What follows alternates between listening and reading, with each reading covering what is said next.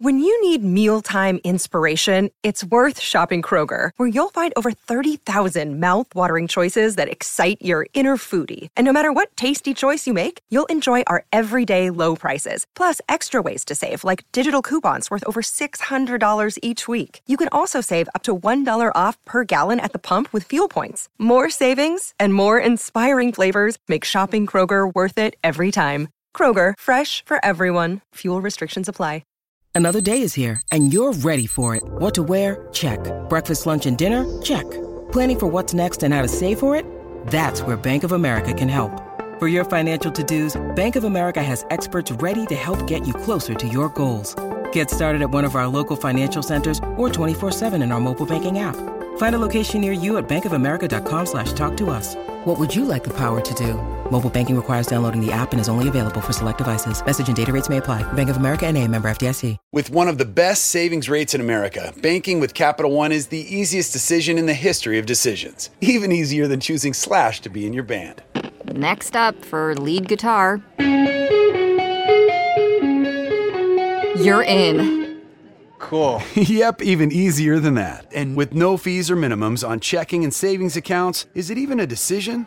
That's banking reimagined. What's in your wallet? Terms apply. See CapitalOne.com slash bank for details. Capital One and a member FDIC. 92% of households that start the year with Peloton are still active a year later. All because of a fancy bike? Not just bikes. We also make a rower. Have you ever tried to row? Too hard. Not with Form Assist. It actually teaches you how to row. So it doesn't matter if you're a first time rower or a seasoned pro. Peloton can help you achieve your fitness goals. 92% stick with it. So can you. Try the Peloton Row risk free with a 30 day home trial. New members only. Not available in remote locations. See additional terms at onepeloton.com slash home dash trial. Hey, it's Mistress Carrie reporting for duty from MCHQ for episode 102 of the Mistress Carrie podcast. This episode of the podcast is sponsored by Boldfoot Socks. If you haven't checked them out, you can go online to boldfoot.com. Here's what you need to know they're 100% American made, and 5% of all of the proceeds go to veterans charities. Boldfoot Socks is family and veteran owned, and they have got a huge selection of socks. Whatever kind you want. Into Argyle or Chevron? How about digital camo socks? They've got patriotic socks, stripes, very unique, interesting gift packs. If you got somebody and you just don't know what to buy them, buy them a gift pack of American made socks. You can buy sock three packs by color. And yes, they have purple. They've got a sock of the month club, women's socks, and hey, if you got big feet, you know what that means big socks. They have extra large sizes of socks too. Seriously, how big are these socks? Boldfoot Socks wants to give you premium socks at a fair price, and they're grown here and sewn here. You got feet, they need socks. Log on to boldfoot.com and get your Boldfoot socks today. Well, before we get to this week's guest, Chris Motionless from Motionless in White, I want to remind you that the podcast audio component of Facebook is being discontinued anytime now. Facebook's parent company Meta announced that they're going in a different direction. So, if you normally listen to the Mistress Carrie podcast on the mobile app, if it just shows up on your timeline first thing in the morning, First of all, thank you for listening to the podcast.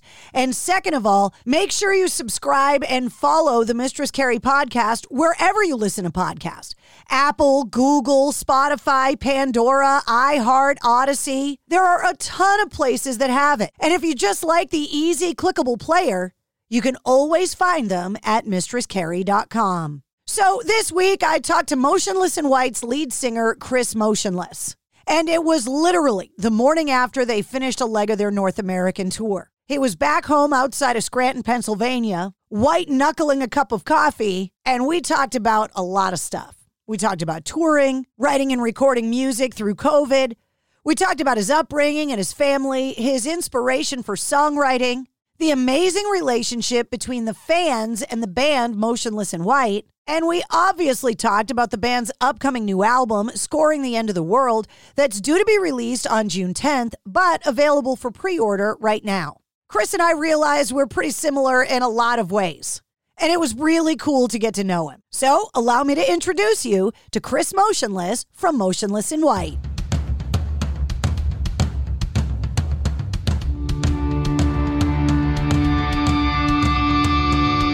Hey, what's up? This is Sully from Godsmack. Strap on those boots, baby, because you are now in the trenches of the war room with the one and only Mistress Carrie right here on the Mistress Carrie podcast. What's up? This is Joe Rogan, and you're listening to Mistress Carrie. Her hair so lovely. Pretty eyes. Hey, this is Brent from Shinedown, and you're listening to Mistress Carrie. Hey, Carrie, go put your bra on, girl. Hey, this is Steven Tyler, and you be listening to the baddest bitch in Boston, Mistress Carrie. What's up? This is Aaron from And you're listening to Mistress Carrie. Hi, everybody. This is Dave Grohl from the Foo Fighters, and you're listening to the one, the only Mistress Carrie. Hey, this is David from the band Disturbed, and you're listening to the baddest bitch in Boston, Mistress Carrie. Hi, Bruce Dickinson here from Iron Maiden. Yes, indeed, Miss Whiplash herself, Mrs. Carrie, is here to um, unchain your brain. Hi, this is Flea from the Red Hot Chili Peppers. You're listening to Mistress Carrie. This is Denis Leary. You are listening to my favorite, Mistress Carrie. Hey, this is Corey from Stone Sour, and you're listening to, you have the privilege of listening to Mistress Carrie. Oh, God. Oh, yeah. Chris, thank you for joining me. We are. The day after tour is over. I'm uh you got you got a very interesting version of me today. just straight up just burnt out, but I'm here. I'm ready to go.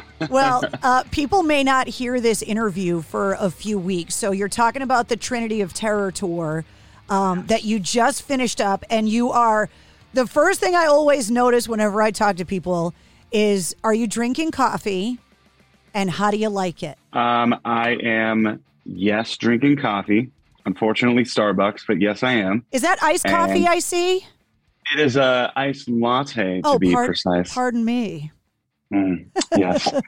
uh, yes, but it does have an extra shot in it. So, you know, it's it's definitely what I need right now. That's Well, for sure. Usually I'm an iced coffee person too, but today I'm hot coffeeing it. So cheers to you. Okay, cheers. Let's go. Where are you right now? Are you home? Uh, yeah, I'm in Pennsylvania, so I'm. Uh, we're here for like I want to say three weeks before we go to Malta with Bring Me the Horizon. So it's uh just enough time to kind of like get back to you know being a well rested individual who uh, could actually function properly uh, in their daily life. Was there uh, pressure for you to move out of Pennsylvania and move to uh, LA? And now it seems Nashville is the place where all the rock bands are moving. Uh, not. I wouldn't say pressure. More just like a lot of people there. It's like you got to go to LA. You got to go to LA. Or like, man, do you ever think about what your life would be like if you lived in LA? And I, I reply with, yeah, fucking broke because I don't know anybody that lives in LA that's not struggling financially just because of how expensive it is. And while I wouldn't put myself in that position, I still don't. I don't want to know. I don't want. I, I'd rather live in like a, a scenario where I have some sort of financial freedom than feeling like I have to count pennies just to live where I live. And you know, some people that works for and good for them, and it doesn't work for me. Well, I think there's a certain kind of mindset too. I mean, you're a Pennsylvania guy, so we'll call you a Northeast person. Oh yeah. Oh yeah. Those Through of us Northeasterners uh, can sometimes uh, find it difficult to relocate because we're kind of set in our ways.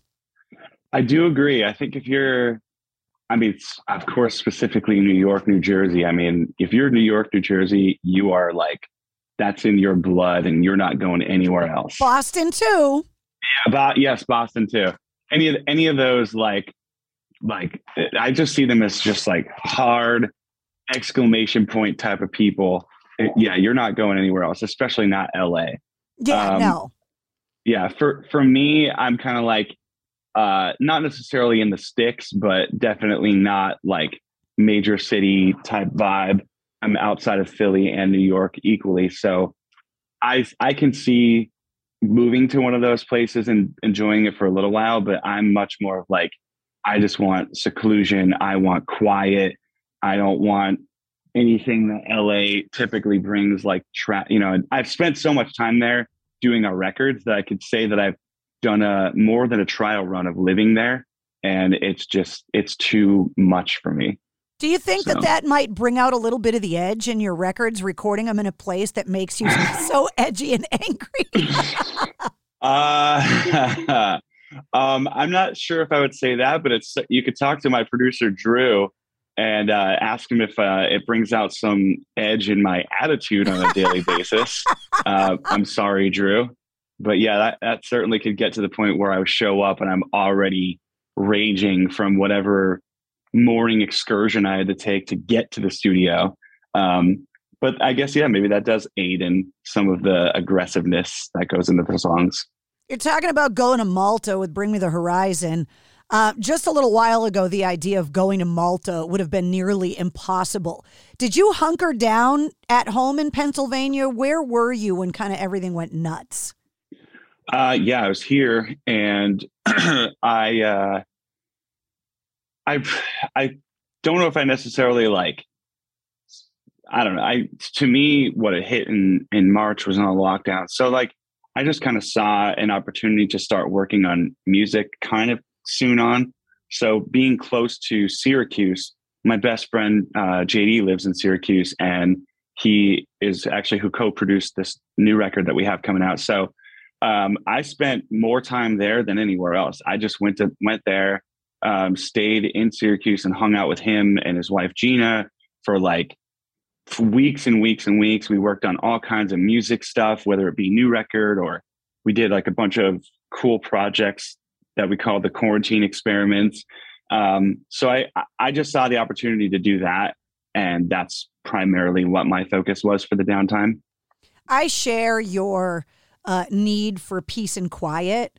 I think Yeah. I think the music business can be so loud and crazy that wanting to kind of escape that, I was really glad that I was surrounded by trees, my vegetable garden, you know, Mm. able to go outside when I had to stay home as opposed to being in a giant city and feeling like a rat in a cage. Yeah. I I have friends that, you know, had experienced that, like especially like LA friends who are just like, yep, I've been in my apartment and if you even walk outside, it's like you're living in a like an apocalyptic movie. Um, I was very happy that I did not have to go through that because it just sounds so like it's it's secluded in the wrong way. And uh yeah, I'm I tried to just either be around friends or be alone and um it worked out for me. So I'm not I'm not complaining. We're just now starting to get this first wave of what I think is going to be an amazing 12 to 18 months of new music coming out that all of the artists who couldn't do anything else just Mhm. poured themselves into this music. Do you think that this new record would have sounded this way if it was written just in between touring cycles like you normally would have? No, not at all. Um, the major key element of this record was the time that we had.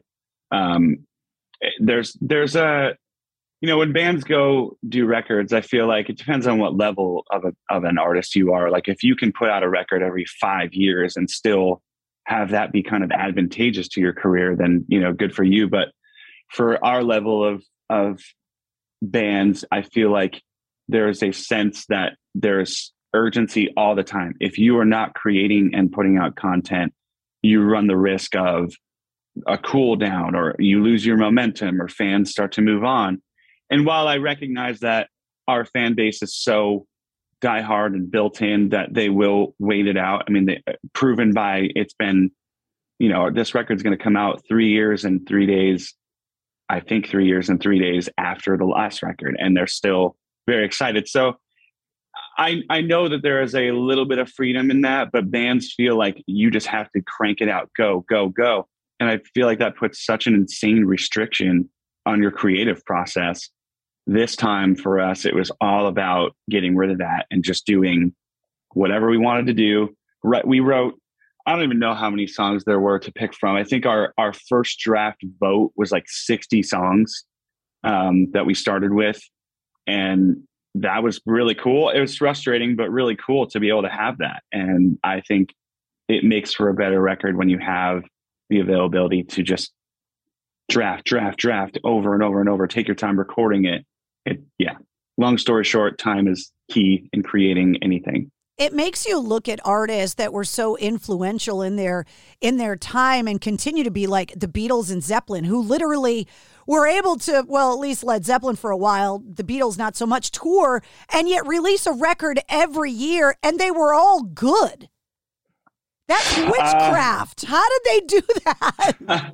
perhaps that's uh, what separates you know that stuff from now not saying that the format of releasing music and how bands do music now is better or worse um, but I- i don't know i mean none of those artists in that time period had any of the advantages that anyone currently has and you listen to like raw stems or you listen to just what they did and it's kind of mesmerizing in its entirety.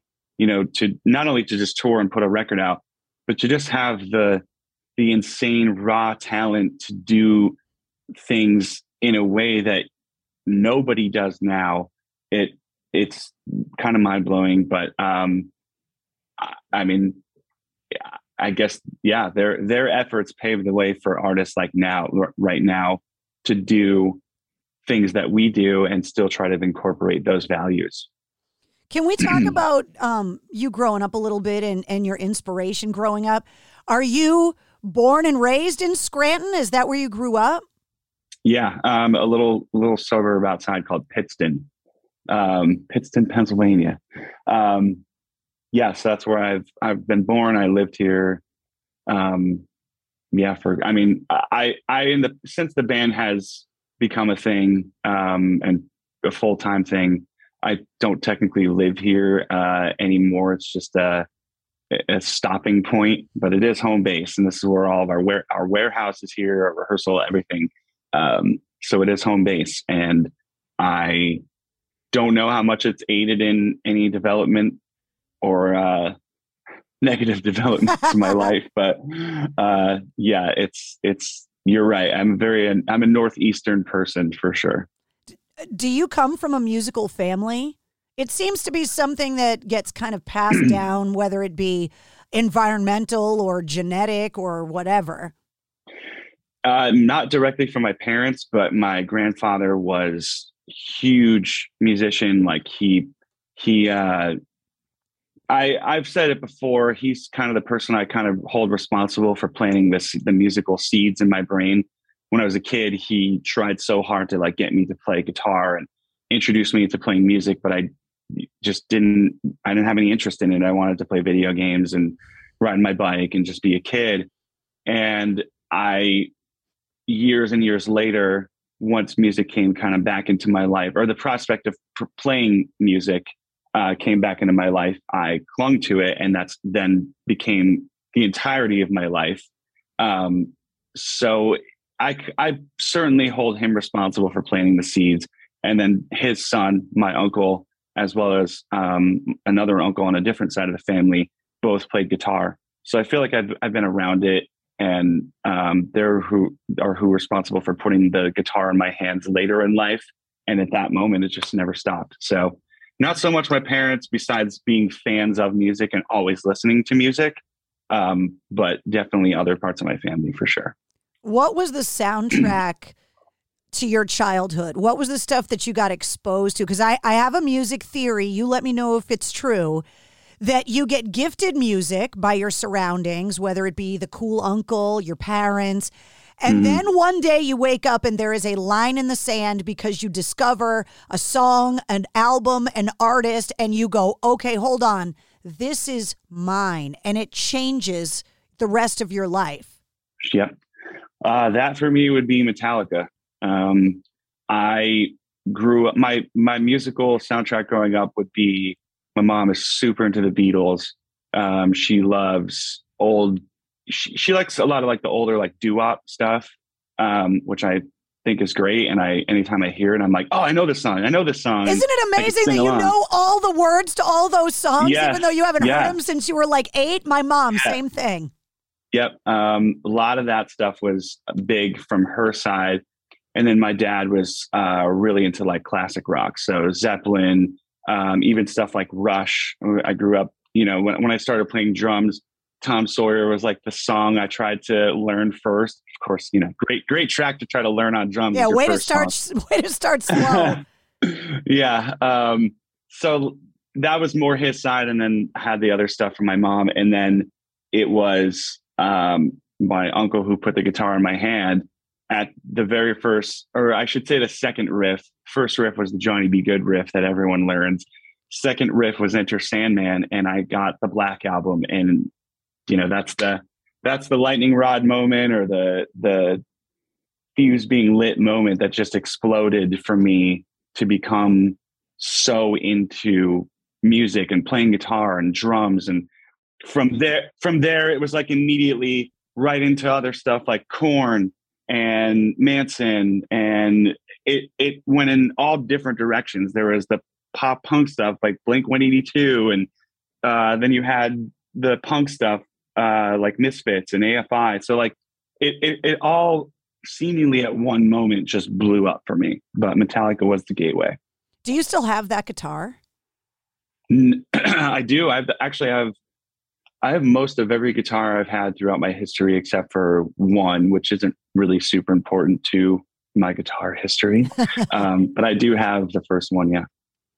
When you when you were growing up listening to all of this stuff, I feel like I feel like parents, I don't have any musical ability, so I'll just throw that right out there because you don't know me very well. um, I feel like as a parent, when you have a baby, you have a lot of plans for them. Being in a rock band is not something that they have as that life plan for you. How did they handle that earthquake moment from Metallica on where you were like, no, I don't want to be an accountant. I want to be in a rock band? Uh, I think from what I remember, my dad was cool with it because he was into the stuff. Not that I like he liked Metallica and um, Megadeth and Iron Maiden, which is all the bands I started. That was the and you know as I mentioned with Rush, like the bands that I immediately went for learning their songs, he at least liked. So it wasn't like I was blasting, you know, Slipknot around my dad to the point where he. I mean, I was at one point, but not not initially. So I think that that kind of got a bit of respect towards it, to where it was like not insufferable for him. Uh, my mom, not so much. She she's been supportive, but um, not in the sense that like she was able to like link on the the enjoyment over the music. Um, but yeah, both of them early on were just like, yeah, I mean, if this this is what you want to do, then you know, go ahead. But I don't think that anyone thought it was really like a serious thing until maybe right out of high school when you could see things were like clicking and really noticing that like this this is I'm a lifer and I'm not going to let this slip from my life. Like this is all I'm going to do and I know that and I'm going to make that happen and manifest that. And I think that they were able to recognize that. So they were cool with it. When you were growing up, whether it be playing the drums or guitar or whatever it was, what came first, trying to play an instrument, or did you always have a proficiency for songwriting and lyric writing? Were you writing poems and stuff like that growing up? Um, I think I was pretty much like every kid who just, you know, was writing lyrics that felt like you were writing Linkin Park lyrics. uh, you know, just like trapped in my mind and in this cell of misery, you know, very, very like that era of not saying that I'm not relating, I'm not saying anything negative towards Linkin Park. I mean, like we were writing our terrible version of what great lyrics you were hearing on songs like, you know, the the Hybrid Theory record or uh, any of the that era of bands. And from your Um, limited life experience, because at that point, in the age that you were, the world is a pretty small place. Yes. Um, this, yeah, this is very obviously still in school and um, you don't really get to expand to meet other people. This is prior to really social media blowing up. I think this might be during like AIM and early, early MySpace days, if maybe even before that cell phone. So like, yeah, you're right. Very, very minimal exposure to the world. Um, and then at that time, you know, it's interesting because my family was supportive of actually the the music I I was playing, like the instruments, but not so much supportive. Eventually, as I started to migrate into looking a certain way, that was where the the, the divide became troublesome. Where I started to wear makeup and want wear all black and everything, and then that that's seemingly where it got rough and um, caused you know a serious divide. But I just stuck to what I wanted to do, and I uh, got tattoos without telling my parents and piercings, and yeah, um, it it was I don't know. I guess not not the most rebellious high school teen story, but certainly some critical moments of being rebellious that empowered me to just do what I wanted, and I still carry that with me today. My mom cried when I dyed my hair purple. Ooh. And it's been purple. It's been the uh. same color. It's looked the exact same since she she told me when you move out of my house and you turn 18, you can do what you want. And I yeah. Had gone to college before I was 18 and the day I turned 18, I dyed it purple and it's been purple ever since.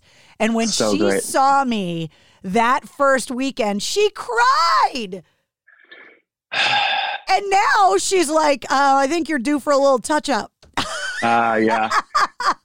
That's uh it's I'm sure it's a big adjustment for a parent to like you said have a vision of what you would hope. Like if you could write if you could write the story of your own child, I'm sure I don't know if really anybody has any, you know, like has anyone had their child their their spawn's prophecy fulfilled for them? I mean, I I don't know. Um She wanted me to be a nurse. Obviously, that didn't work out. Yeah.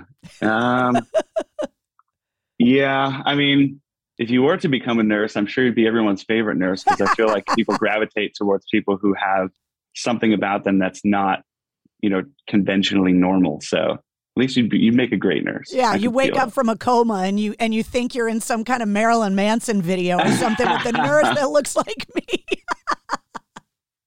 That's funny. I don't know if that would work out or not.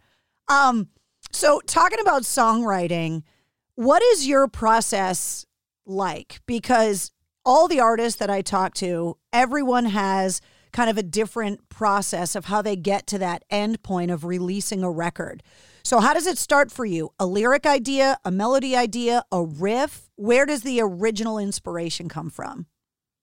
Uh, I would say nine times out of ten, it's a it's a search for the riff. Um, I have a really hard time writing. Well, I can't, I can't write some. Oh my god, this is such a complicated answer. So I'm trying to like condense my thoughts here. I don't have to condense Uh, it. This is this is interesting stuff for me. So Okay, all right. Um, I've been known to ramble on occasion, so I'm, uh, I'm trying hello, to. I ramble for a living. All right. Um, I typically cannot write a song based on like a melody first. Like I hear artists talk about, oh, I had this melody that I put a lyric to, and then we wrote the music around it. And my brain is just like, what the? F- how do you do what? That does not compute in, for me. I can have an idea of a subject or a topic that I could base the music around, and then I fill in the lyrics. Or it, it could be any way, but primarily, eight nine times out of ten, it's a search for the riff. It's a search for a chord progression, and then I start to get a sense of, okay, this song feels like this emotion, or this song is, you know, super pissed off and needs accompanying lyrics to enhance, or not even enhance, but just feel um, very present in the music uh, in the same way. So I, I usually just look for that first and build a song musically almost entirely, um, and then that's when I start the melodies, and then I write the lyrics. So I can't even write the lyrics until I know what the melodies make me feel over the music. Um, sometimes I'll have a lyric like a, a one liner or a, a money line, as some people refer them to, refer to them as, and uh, that'll help. But it's very primarily the music, then the melodies, then the lyrics. Do you jog and like log these kind of ideas as they come? Or like, I'll give you examples. Jerry Cantrell told me that when he gets a riff idea, he sings it into his phone and records it. But Oh, yeah. but Zakk Wylde told me that he doesn't write music unless he sits down in a space to record a specific project. And when he starts working on a song, it's the only thing he works on, and he goes from beginning to end, and the song is done, and then it's over, and he's on to the next.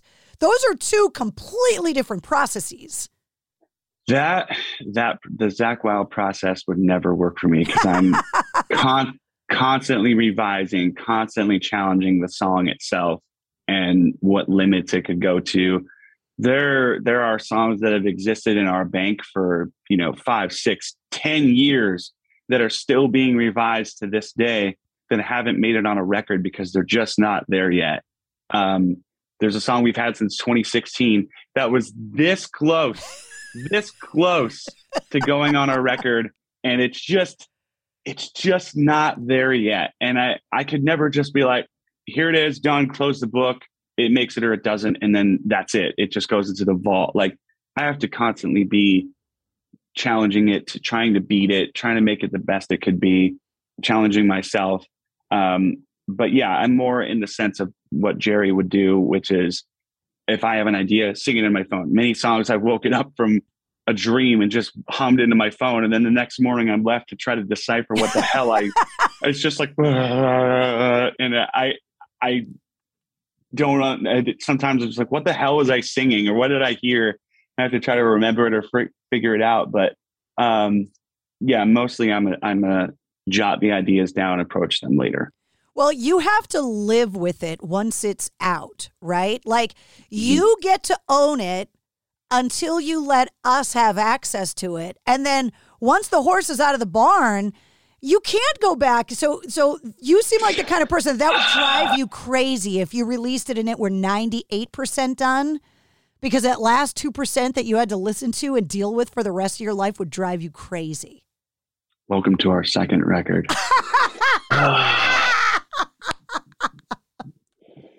I think we, uh, I think you and I have the same kind of mentality because that would drive me nuts too. Yeah.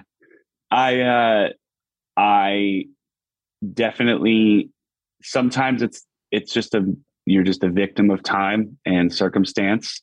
That's primarily the issue with our second record is that um circumstances were really dark and grim and time was incredibly short and the pressure on us. It was our second record. We were coming off of something that was a pretty landmark or monumental moment for the band. And um, trying to follow that up. You know i feel like it's kind of a classic story the second record of the sophomore jinx. It's it's a Yeah, famous thing yeah. in rock. Yeah.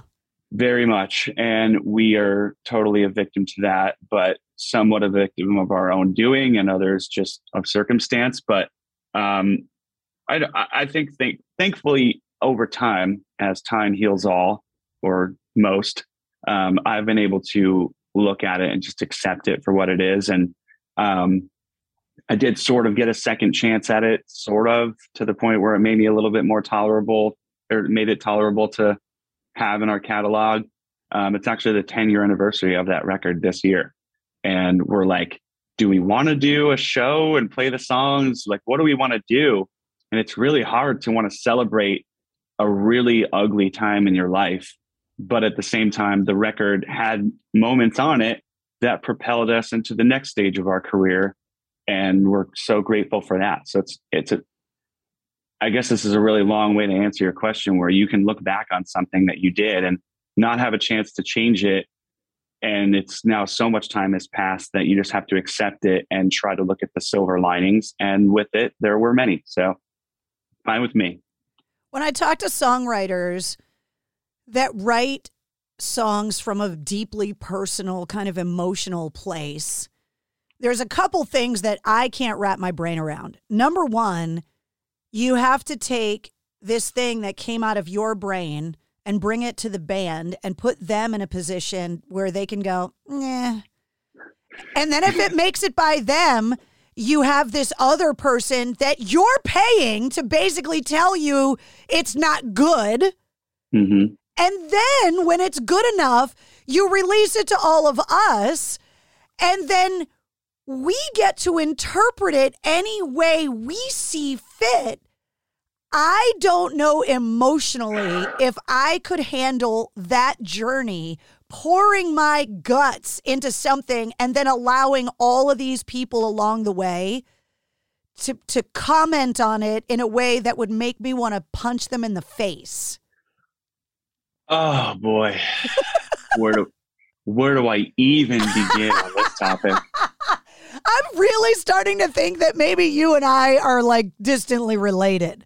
Yeah, we certainly are uh, sharing sharing a mindset here. Um, I, uh, I try to not dwell on the things I can't control anymore.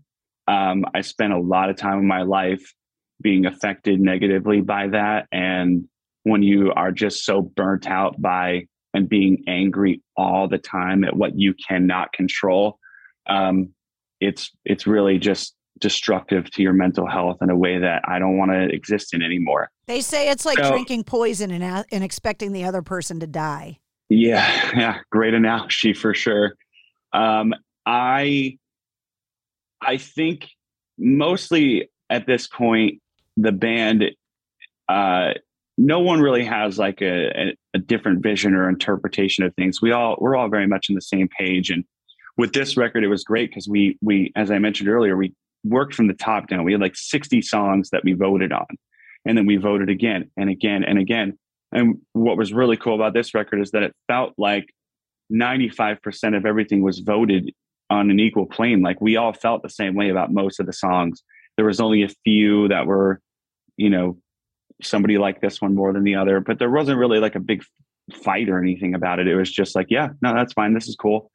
Um, and then with our producers, they too, I pick people that share a very, very similar vision and not only share it, but can help expand on it to where the band may have like hit a wall after a certain amount of time. And then these people who haven't heard these songs that understand everything you're trying to do with it can open some doors or windows here that you didn't think about. And it makes it even that much better. Um, that's why I love working with my friends. I don't work with people that I don't know. Um, sometimes I have, and it's cool.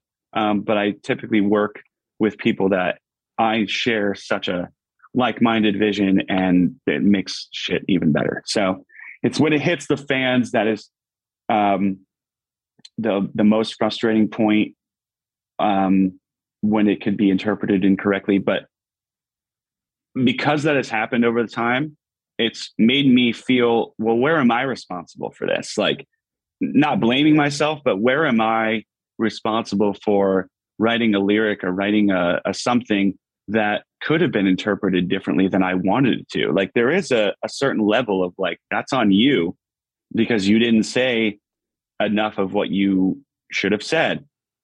And that has kind of propelled me into wanting to be a much, much better, concise lyricist. And I find a silver lining in, in negativity of misinterpretation of the past because now the lyrics I write are so much more, even in their metaphorical or symbolic or even poetic approach at times, you can still try to piece together a mostly general idea of what it's about. Um, and I, I think that that's a certainly a product of having years of the frustration of being misinterpreted. So. Well, plus, I think with good art, whether it be a painting, a poem, whatever, there has to be a certain amount that the fan gets to kind of pull out what they see and what they hear and put their own kind of life experience. So there is a certain amount of no matter how clear you try to be in your message, two different people are going to receive Yes. that message differently. hmm I, I I think that that's where I'm happy with now is that the room that I feel that I leave is comfortable room. Like, you know, there, our new song masterpiece, I see all kinds of theories about what it might be or if it's connected to other songs and stuff. And I'm, I'm fine with that. Like, I like that ex- exploration into what does this mean? What does that mean? How does this connect? Like, I, I think that that adds to like the lore of your band and how you know songs from 10 years ago might have played into this song and easter eggs here in in this music video that go with this that's something that we intentionally do and it's it's you can't do that intentionally ex- wanting people to explore that and then be mad that they might see or hear something differently than what you intended. So everything that we put out there is as most comfortable as we can be with it to then allow that room and you're still going to have people that are not you know there there are some theories about masterpiece that are very inaccurate and um it just is what it is you know it thankfully most people have made it their own and i like that the most I ask songwriters this question and the answers are always fascinating, but it can be a difficult question. So I'm going to ask you as a songwriter. This is this is from a craft perspective. Can you give me an example of a song or two, however many that come to you from any artist, any genre, that doesn't matter, that you look at as a perfect example of great songwriting? to the point where you're like, man, I wish I wrote that song. Because from a songwriting perspective, it's perfect, but I want you to tell me why. Yeah, the, these questions suck because they're great questions, but they suck in the moment because I know that I'm going to answer this, and then ten minutes later, I'm going to be like, "God damn it! I know what I should have said." The next time then, we talk, you can give me a different answer. And and then you're held to, you know, what what you said. I don't know. I mean, I I actually think some of the earliest songwriting that I appreciated and started to really investigate was as a lot of Metallica stuff. You know, like not only is their music so amazing, like it's written in their songs are structured in ways that you don't, at least I don't get bored, and you know, millions of other people don't get bored. So they they present a musical uh, uniqueness that is highly entertaining and enjoyable to listen to. But then you bring in James's voice and it it really sits on top of the music so well. Like everything about the band is so perfectly connected and fit with one another in, in a puzzle that is just so grand and amazing to see. But I think an underrated part of Metallica are James's lyrics. I mean, you could listen to Master Puppets and think that you, you could sing some of the words and just kind of not really investigate what they are. But when you do, you're like, wow, this is amazingly written. And I know exactly what he's talking about, but it's in a way that's not direct. It's so metaphorical or it's so um, just, it's so beautifully written. And to think that that would be lyrical content that you would find in Metallica is not something I feel like people maybe recognize about the band. Um, so I think that song or my favorite Metallica song ever is "The Shortest Straw," and I, I when I hear that song, I think of stuff like the West Memphis Three, where you know people are persecuted and and unjustly um, uh, tried for for things just based on um, the will to convict uh, unjustly, and I I hear lines like "Your many turn to none," stuff like that. Damn, dude, you are. It's great. And then you have artists like Chester from Linkin Park who can write lyrics that are not, in in my opinion, the most insanely always metaphorical or symbolic. A lot of them are very direct, and you can appreciate that honesty, that open, bleeding heart. Here you go. Here's what I want to say.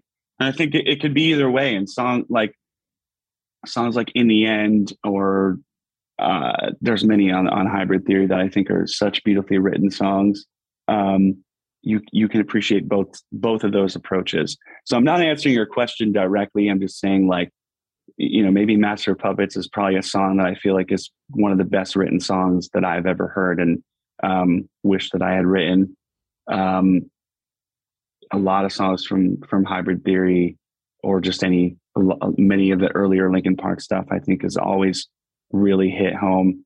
Um, yeah, stuff stuff like that. You touched on something that I think is really important, and this has come up a lot on the show, especially over the last couple years, because I've been having these really in-depth conversations because we've been locked away and haven't been able to do anything else. But the the idea that an outsider could hear something like Master of Puppets and kind of not understand the depth and and the importance of the lyrical content. And I think that is a greater analogy for rock in general is that people on the outside misrepresent, judge, don't understand mm-hmm. how real, how important, how smart this genre and community really are. Yes. Because they see it from the outside and one of the things, as we were all kind of separated from each other, was missing the ability for all of those, I call us the land of misfit toys, those people that belong nowhere else except together. Yes. And we couldn't get together and go to those shows together.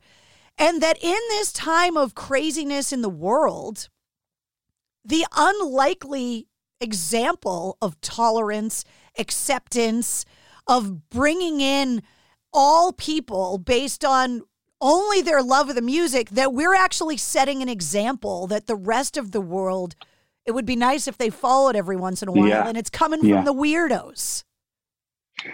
Uh, I I may be biased, but I think that it's it's all of that and even more. Some of the most open-minded, open-hearted individuals are the ones that are criticized the most for being the type of person that they are. You know, like so many people in this community have such an open mind and are accepting of things. You know, you have your people that are like, you know, the the fuck the normies type of people, and and that is I I appreciate the rebellious nature of that at, at times. Um, but I, as a person who is in this world, I, I really try to to maintain an open mind and an open heart.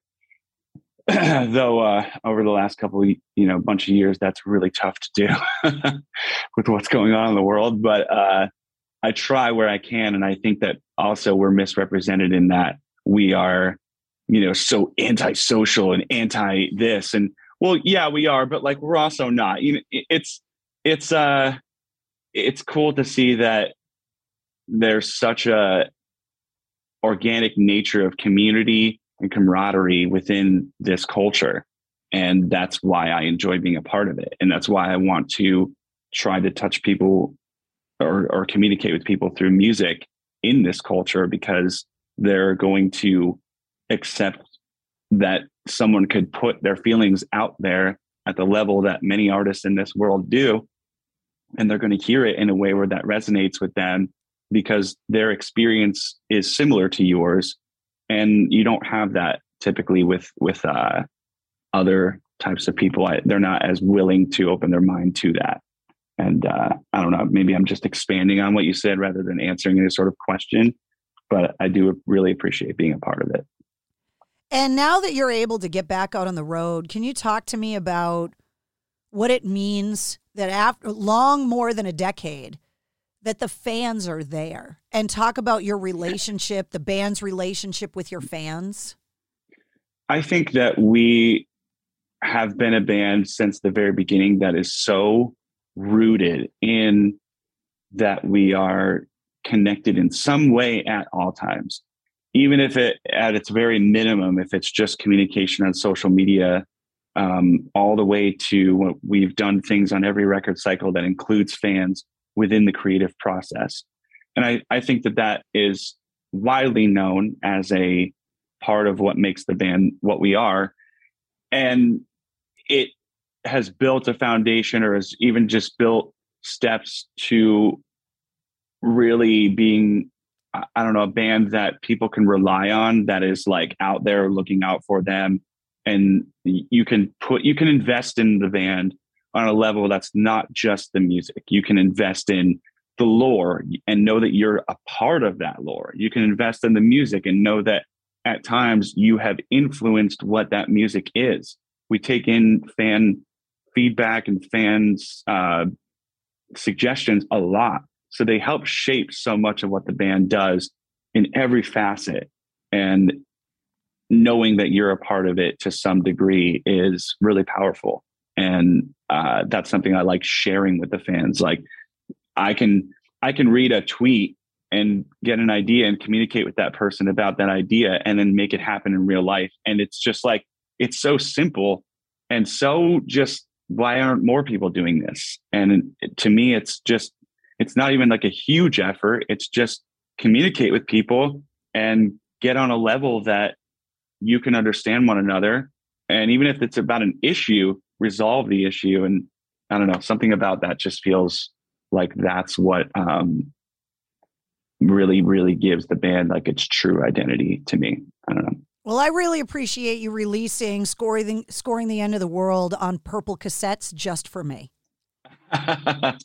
yeah, we uh we wanted to make sure that anyone whose favorite color is purple is represented as that is my favorite color as well.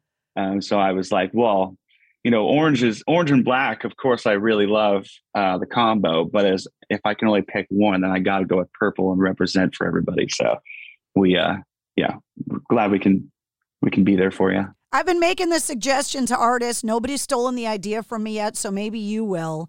If you're going to release new music on cassette, having grown up exposed to the highs and lows of only being able to listen to music on cassette, my suggestion would be that you also release motionless in white pencils so that you can fix the cassette problems when they arise because they will. Yep. That's so funny. I I'm so happy to have grown up in an era where I also had cassettes. uh, no doubts, Tragic Kingdom was my first cassette. That's really funny. Um, yeah, maybe we should, but they'll have like a, yeah, like they have to have something that that uh, you can't actually write with it. You can only wind up your cassette with it, it and, like a tool. Like they never yes. came up with a tool just for that. We just they had didn't. to use a number two pencil. Yeah, that's really funny. I, I forgot about that, but wow, it brings back many memories of uh, the, the struggle.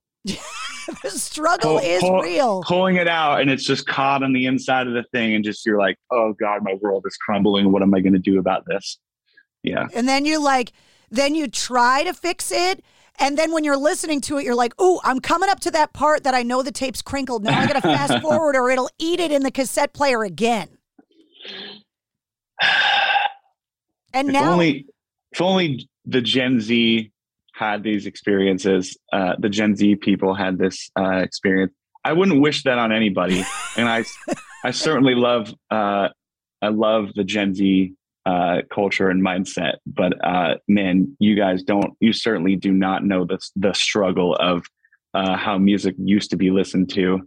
I mean, I, I don't even I I don't even have the very beginning of in my life to understand that struggle, but I have seen it go from cassettes to CDs to early digital stuff and MP3s, and I've lived through a very interesting uh, dynamic of music availability, and it's uh, it's all come with its own trials and tribulations.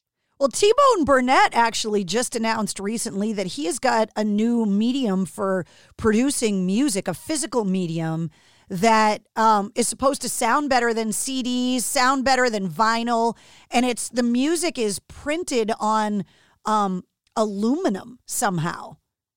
Hmm. I was just reading about it. It's called Ionic something, and people are going to hear this and be like, "God damn it! Why didn't you give us all the details?" But it's this new medium. Maybe then you won't need a pencil anymore. But you're going to be responsible for Gen Zers that never went through the cassette the first time, and now they're going to get your new album on cassette and be like, this is what he was talking about. At least they'll be prepared if they hear this interview. I would love to know if anyone that's going to buy them will actually ever listen to it on cassette. I, I've seen people listen on vinyl, and I love that. But vinyl is also, you know, the most popular medium of media right now. Um, but I would love to know if anyone actually either has a car stereo with a with a cassette or a Walkman or something that they can even use. Where you're gonna have to go on eBay and buy a Walkman, and they're really, and really expensive. Yeah, they're really expensive. We should have saved ours when we had them originally. I would love to see all the Google scenes right now. People being like, "What the fuck is a Walkman?" maybe, called- maybe I don't know. Maybe, maybe they're aware, and I'm just ignorant to what people's uh, historical knowledge on music media and mediums of listening are. It's called Ionic Originals. That's the T Bone Burnett thing. So okay, who okay. knows? Maybe there's a maybe there's a, a new thing out there. No pencils required. That'd be great. I certainly don't want to have to resort to accessories to be able to listen to music beyond the fifty thousand that you have to have now fifty thousand. Yeah, it takes two things. I'm such I'm such an old guy. It sucks. well, before I let you go, you spent a lot of time locked away in Syracuse working on this new music.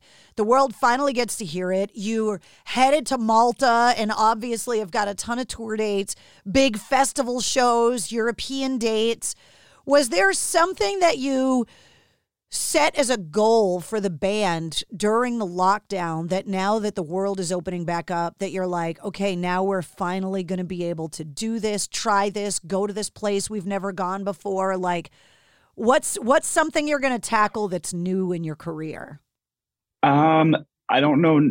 I think most of the the goals were set with. Uh, let's see if people still want to listen to us. Uh, when you're, we did it. I I really do appreciate our efforts that we you know call that a little too proud of ourselves or not, or proud of my band or not. But uh, I really appreciate that we did a lot of like releases throughout all the downtime to give people some different looks for the band that we've never done. We and did a cover. occupied Yeah, we did a cover that that I thought was really cool. We did some new songs. So like there was a lot going on that kept people engaged. And then we did uh, you know, concert streams. So there were there was never really like a true like disconnection period. And even though that was the case, there is still the worry and the anxiety of like, well, when we do actually come back for real, what's that going to be like? So the goal was, of course, just to hopefully come back and make sure that people still want to listen to our band and still want to be a part of going to our shows. And we were very pleasantly surprised by, you know, the first song we put out did really well right as we were starting a tour that uh, I think it was 95% sold in, in its entirety. 95% of all available tickets for, for the tour was sold. And, you know, I'll take it. That's, we, we were able to do a really rad tour that made me feel like old tours I used to go to where mega bands team up together and go out there and give fans a show together and putting new music out right before and during and have it go well. That was really the goal is just just to get back into it and see how it goes. And now it's like, okay, we're we're back on track. Let's see how far we can go with it and let's set those goals now. So yeah. So you're figuring it out now about what's next. Yes. Yeah. We we wanted to know what our where our I don't know where we were even at to assess what's next. So maybe um I think we know what we're trying what we're doing mostly for the rest of this year. So I think next year is where we're going to take some. No, that's not even true. You're right. Wow, I didn't think about that. We have we have a show. We have a show in September that we might be doing. That would be a probably the biggest like shoot our shot moment of just try it out, see how big we can go. Um, and if that ends up happening, it will be you know my number one bucket list venue to play and um, different things to try to like expand the band and just like stick another flagpole on the ground and, and be like, here's where we're at. And um, that idea is hopefully going to happen in September. So yeah, I guess we'll we'll see then. We could talk then and see how it goes. Well, I think between all of the music releases and this next 12 to 18 months of touring, I really feel like rock music in general, in every genre under that rock umbrella, is at a really exciting time because every band basically is is releasing new music. And like you said these amazing tours are going out where the fans are so galvanized and excited and have such cabin fever that it's going to be pretty exciting the next year year and a half. Just we're all going to be exhausted and broke by the end of it I see people now every time we release uh, like a merch drop, they're like, "Well, I guess I won't eat this week." I'm, just, uh, I'm, like, "Well, you don't have to buy the merch, thank you, but you don't have to." and it, it's just, it's just funny. Like people are so excited about the return of everything, and the influx of the amount of bands doing it, like you said, has put people in a position where they, I guess they, maybe they have to choose between food or show tickets or food and um, uh, merchandise, which is its own problem in itself, you know, that I wish wasn't the case for anybody. And we're grateful for their support. But like, yo, like if you if you gotta choose, maybe go ahead and get get yourself some food, you know, buy yourself some buy yourself something nice and just celebrate you. Um, and without, you know, putting your money into something else uh, like us or whatever. And then when you have the money to spare, go support some bands because we really appreciate it. And it does help all of us, especially coming out of that downtime where we're all sort of in our own version of a recovery mode. Um, yeah, that's that's my best advice well, to you. there were a lot of Eat. people saving money too because they couldn't spend money doing anything before. So I think there are those people that have just been waiting to be able to spend Yeah. money on concerts. It's like they had their concert allowance just sitting there.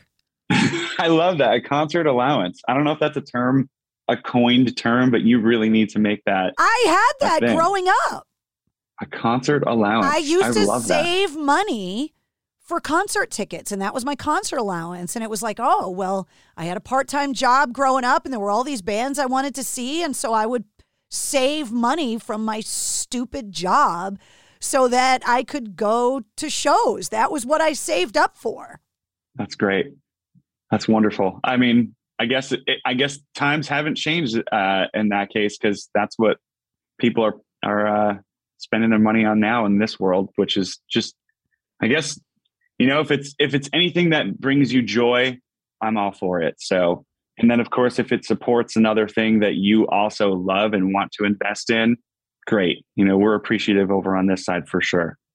Well, it's going to be nice to finally be able to, you know, see your favorite bands again and and get their new music and to be able to congregate together at shows and kind of share all of that. And I think for everyone's mental health, I think it's for all of us especially um you know, that have been locked in houses, maybe with people that don't understand us. It's going to be nice to be able to get back amongst people that understand us again. So we'll see Uh, at the shows. Yeah, I, I'm certainly seeing that. You know, the, the tour just ended what yesterday um, or the day before. So seeing that, and in my case, I feel like I'm really receptive to forces of energy and and just you can you can feel a room. And what's awesome is that generally on a tour you go out and I would say half the venues you get a crazy energy read. And you can even before you walk out you can feel that the show is going to be insane. This tour was every show. You can feel it from backstage you can feel it from the bus you can feel it when you go on stage it was just there. And I, again i hate uh, feeling like i am constantly trying to be optimistic about the pandemic and what people had to go through but i'd rather be optimistic at this point in my life than focus on the negatives. And i feel like that is just yet another silver lining of the pandemic is it renewed everyone's love and and essentially renewed their vows with music and bands and live shows and everything that comes with that it certainly did that for me and feeling that on a nightly basis is all you could ever hope for as both a listener and a performer Thank you so much for hanging out with me today and for the generosity of your time. It was so nice to get to know you. it was uh, a wonderful conversation that i wish i had more often with people Oh, so well, you can be on the show anytime you want, but it sounds like you're going to be very busy. Let's let's uh we can make me like a monthly mainstay but next time i'll come back with purple hair instead of uh this half-ass uh grown out mess of my hair right now Come on, don't take my thing, man. I got one thing. It's my logo. I've had it for years. Don't take my one thing. all right all right what's a complimentary to purple i like i love purple and blue and purple and green so maybe i'll show up in either one of those Perfect. All right. Perfect. Thank you so much. I'll see you soon. Can't wait to see you in person, but it was nice to see you today. thank you so much There he is, Chris Motionless from Motionless in White. The brand new album is called Scoring the End of the World. You can pre order it right now, and it's due for release on June 10th. There's a link in the show notes if you want to pre order the album. And while you're checking out the show notes, there's also a link to the corresponding playlist for this episode. I put together a playlist for every full length episode of the Mistress Carrie podcast, and it's filled with not only my guest music, but also all of the stuff that we talked about in this episode. You'll also find links to find Chris Motionless on social media and to find Motionless in White. You'll also find all of my social links as well. And if you liked what you heard, don't forget to hit subscribe and follow the Mistress Carrie podcast. New full length episodes come out every Wednesday. Plus, every weekday, you get the sit rep. The Situation Report is all your rock news, music headlines, and industry info in less than five minutes. It makes it so easy to stay up to date with everything that's going on. And you never know when I'm going to release a bonus episode. You can also join me live every Tuesday night at 8:30 Eastern on my Facebook page for my video show Cocktails in the War Room. Get all the info on that and so much more at mistresscarrie.com. You can even shop on my online store. My new tank tops are back in stock just in time for summer. The Mistress Carrie Podcast, a proud member of the Pantheon Podcast Network. With one of the best savings rates in America, banking with Capital One is the easiest decision in the history of decisions. Even easier than choosing Slash to be in your band. Next up for lead guitar. You're in. Cool. yep, even easier than that. And with no fees or minimums on checking and savings accounts, is it even a decision? That's banking reimagined. What's in your wallet? Terms apply. See CapitalOne.com slash bank for details. Capital One and a member FDIC. 92% of households that start the year with Peloton are still active a year later. All because of a fancy bike? Not just bikes. We also make a rower. Have you ever tried to row? Too hard. Not with Form Assist. It actually teaches you how to row. So it doesn't matter if you're a first time rower or a seasoned pro. Peloton can help you achieve your fitness goals. 92% stick with it. So can you. Try the Peloton Row risk free with a 30 day home trial. New members only. Not available in remote locations. See additional terms at onepeloton.com slash home dash trial. It's NFL draft season, and that means it's time to start thinking about fantasy football. FantasyPoints.com features industry leading experts and prognosticators using proprietary hand charted data to help you score more fantasy points. FantasyPoints.com is the place to go for whatever kind of fantasy football you play. Whether you play fantasy football, daily fantasy sports, or do a little bit of everything, Fantasy Points has the meticulously researched content to guide you to victory. And why wait for the fall? Fantasy Points also covers the new spring football league, the UFL. Join the guru, John Hansen, Scott Barrett, Joe Dolan, and other massive names in the fantasy football universe with an exclusive offer. Use code Pantheon for 15% off any fantasy points package, including the all in package, with access to every article, tool, and data nugget that Fantasy Points has to offer. That's fantasypoints.com and code Pantheon for 15% off at Fantasy Points. Fantasypoints.com. Code Pantheon. Score more fantasy points.